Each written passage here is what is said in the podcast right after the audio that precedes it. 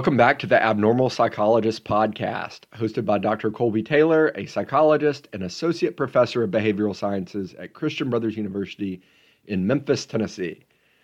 So it's been a little bit. I had high hopes of uh, publishing episodes a little more frequently, um, but my clinical duties and my teaching duties have sort of um, impeded that a little bit. Uh, it's been a great semester so far. I'm recording this episode on September 27th. Uh, I'm teaching a night class this semester from 5:45 p.m.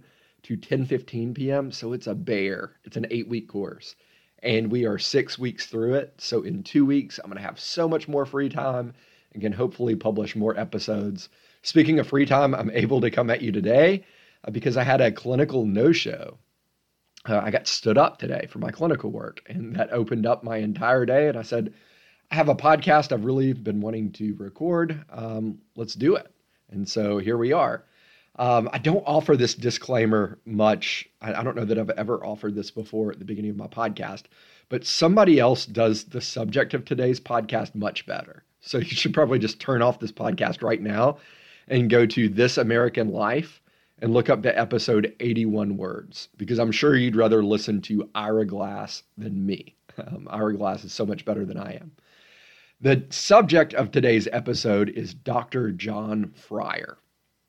Um, the 81 words in the This American Life um, episode, the name of the episode, 81 words, uh, refers to an old DSM diagnosis. Uh, it dates back to the DSM 2, and the diagnostic code was 302.0. 302.0 was the diagnostic code for homosexuality. And the description of the diagnosis was 81 words long. If you uh, search 302.0 right now, uh, you won't find anything in the DSM. Um, uh, and that's sort of the, the whole reason we're doing today's episode. Um, uh, it transferred to sexual orientation disturbance in 1974. And it's still around in the ICD 9 if you enter in 302.0. Uh, today it would be ego dystonic sexual orientation. Um, anyways, those famous 81 words describing this DSM 2 diagnosis of homosexuality, where this category is for individuals whose sexual interests are directed primarily towards objects other than people of the opposite sex, towards sexual acts not usually associated with coitus, or toward coitus performed under bizarre circumstances, as in necrophilia, pedophilia, sexual sadism, and fetishism. Even though many find their practices distasteful, they remain unable to substitute normal sexual behavior for them. This diagnosis is not appropriate for individuals who perform deviant sexual acts because normal sexual objects are not available to them. End quote. And I entered this in into Microsoft Word and did a word count, and it is in fact 81 words long. Um, this description didn't just describe homosexuality. Um, it also uh, described what today would be included probably as paraphilias. Um, it included sadism, masochism, voyeurism, fetishism, exhibitionism, and transvesticism. Again, all of these diagnoses um, are still on the books today um, in the DSM 5 text revision, with the exception of homosexuality, which was taken away 49 years ago um, we're in 2022, right? So it would have been 1973. We'll talk about how that came to be um, in today's podcast. Also, if you search that 302.0 diagnostic code in the ICD 9, it is still a diagnosis. Um, it's ego dystonic sexual orientation. Anyways, uh, the subject of today's podcast is John Ercel Fryer. We're going to catch up with him in 1972, 50 years ago. Uh, he's 34 years old in 1972. Um, he was born in Winchester, Kentucky. Winchester, Kentucky is right outside of Lexington and right next to the coolest, in my opinion, named Kentucky town, um, which is Colby, Kentucky. Uh, growing up, uh, John Fryer was super precocious. He took college classes at age 15 and he enrolled in medical school um, right around the corner at Vanderbilt at age 19.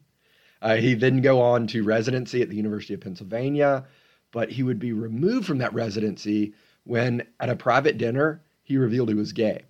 And the director of the residency later told him, You can either resign or I'll fire you. Eventually, in 1967, he would become faculty at Temple University. Um, I mentioned John Fryer is larger than life. Um, he was literally a big dude. He was six foot four, 300 pounds. Um, we're catching up with him in 1972 at the Adolphus Hotel in Dallas, Texas.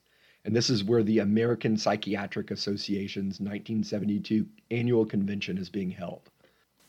The past two APA conferences had been the scenes of protest by activists for homosexuality. In 1970, the annual convention was held in San Francisco, and gay rights advocates um, they held a human chain outside the convention center, and sort of barred people from attending the the the, the convention.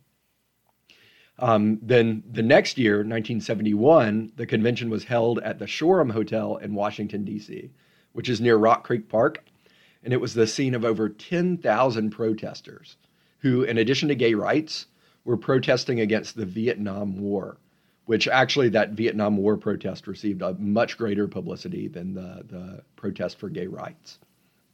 Um, central to this 1971 DC APA protest was Dr. Franklin Kameny. Um, Franklin Kameny could be Kameny. I don't really know how you pronounce it. Um, I've never heard it before, only seen it spelled out K A M E N Y. Kameny um, had his PhD in astronomy, so he was not a psychiatrist. Um, and this is how he describes sort of the, the protest at the Shoreham Hotel in Washington. He says, they had this row of elderly psychiatrists sitting in back wearing their gold medals with a ribbon around their necks. And we were sitting there. We knew it was going to happen. And right in the middle of Ramsey Clark's speech, the doors burst open and all of the people burst in. The elderly psychiatrists were enraged and proceeded to beat our people, the protesters, on their heads with their gold medals. The psychiatrists pushed a lot of them out, including the person we had arranged to seize the microphone and give the speech. The psychiatrist locked the fire doors. So people milled around for a bit and nothing was happening. And I decided we were going to lose this altogether. So I came forward up on the stage and seized the microphone. The moderator asked me what I was doing. I said, I'm seizing the microphone from you. And he said, Well, tell me your name and I'll introduce you. So I did, and he did. And I proceeded to denounce them until one of the elderly psychiatrists just pulled the plug out of the wall. But I never needed a microphone to be heard, so I went on anyway. And the psychiatrists were down there below me, like shaking their fists, and they were calling us Nazis. In any case, it was interesting. A few days later, we went to their exhibit area, and they had someone, a guy from Iowa, who was selling devices for aversion therapy. We denounced him and sort of forced him to close down there, and that began to get things moving. So that was the 1971 APA convention. And Kameny wasn't even a psychiatrist attending this convention, um, which was sort of problematic in that there were a lot of homosexual psychiatrists um, who had not really come forward, uh, were sort of closeted, um, and they referred to themselves as the gay PA. And the gay PA realized they needed a movement from inside the American Psychiatric Association. Um, they didn't, uh, outsiders like Franklin Kameny could only do so much. Um, but gay members had so much to lose and didn't want to come forward. So it was planned that some brave psychiatrist would be literally secreted, secreted, um, not secreted, but secreted into the uh, American Psychiatric Association convention in 1972, which was again going to be held in Dallas, in a disguise, who would take the microphone to deliver a speech, similar to how Kameny took the microphone and delivered a speech. So enter Dr. H, and the H stood for Henry Anonymous. And we're going to know Dr. Henry Anonymous to be, uh, in reality, John Ercel Fryer.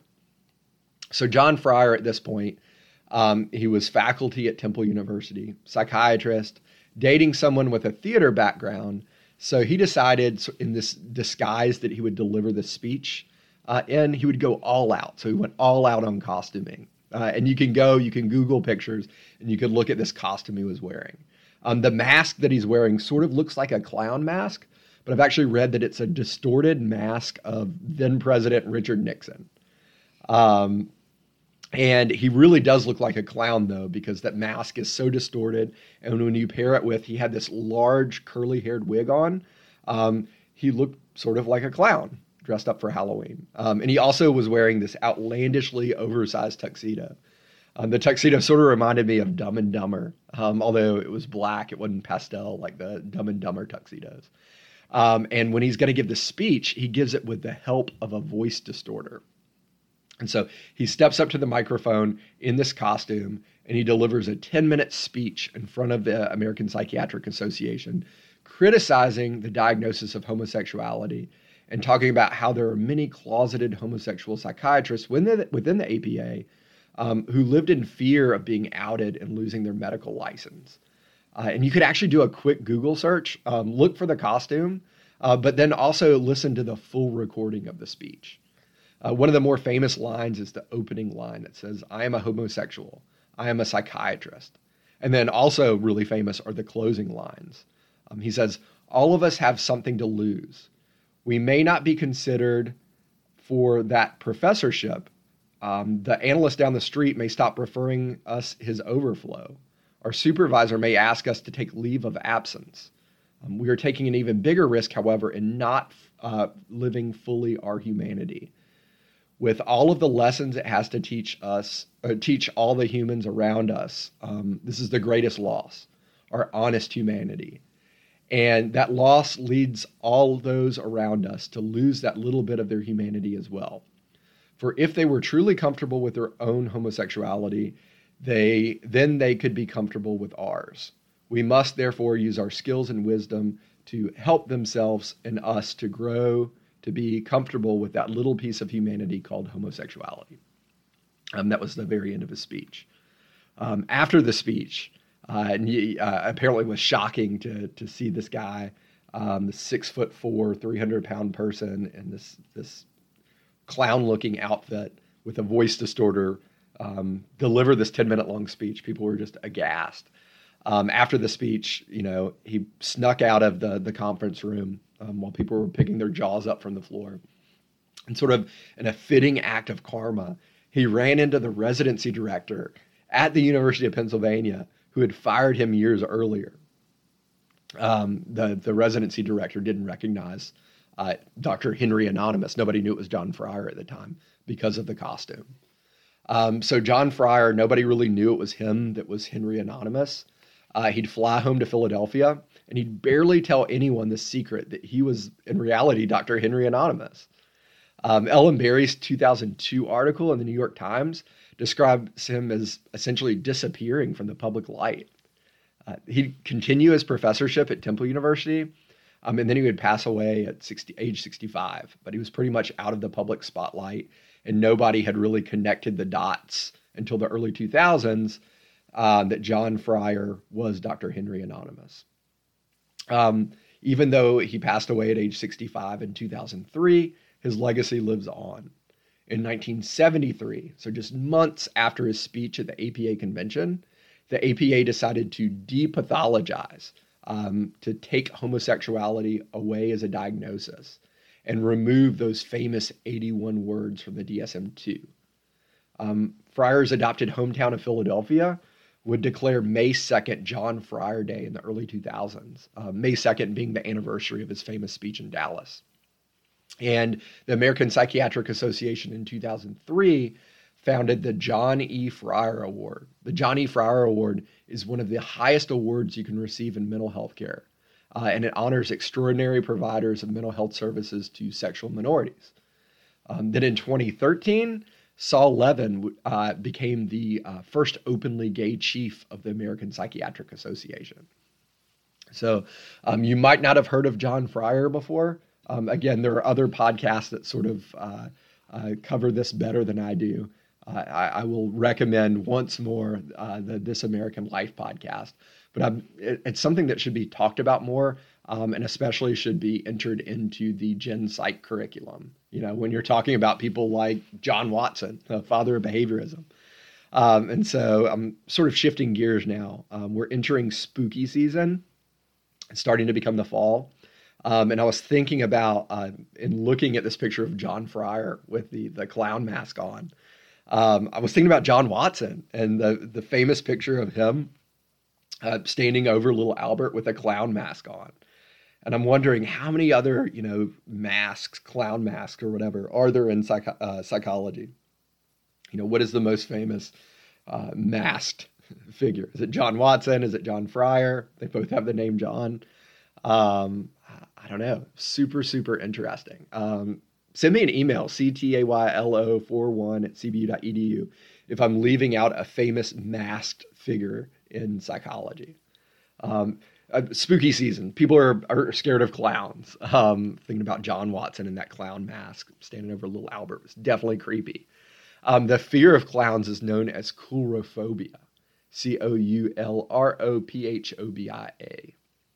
It's a fear of clowns. So maybe I could do a fun Halloween episode coming up. Um, I think I could have enough topics I can talk about um, relating psychology to Halloween. That might be fun, something fun to do in the next month. Um, you can also send episode requests uh, with the subject line mailbag to ctaylo41 at cbu.edu. Send me masked figures in psychology. Send me uh, criticisms, questions, or episode requests. Um, there are a few things in the mailbag. I'll cover one of the, the mailbag uh, emails right now. This one says Hi, Dr. Taylor. My name is uh, Mara, and I'm currently a second year PsyD student at the University of La Verne in California.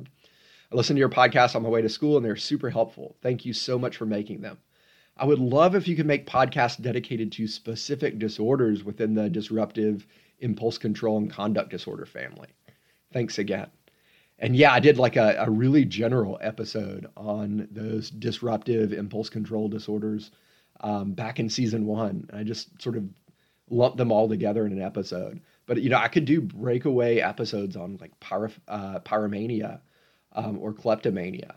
Um, so I think that's a really good idea. Maybe I'll do that um, in the uh, the coming weeks too. Um, anyways, I am going to enjoy the rest of my freedom today. Um, send me some emails, and until next time, which hopefully won't be that far in the future, take care and stay well.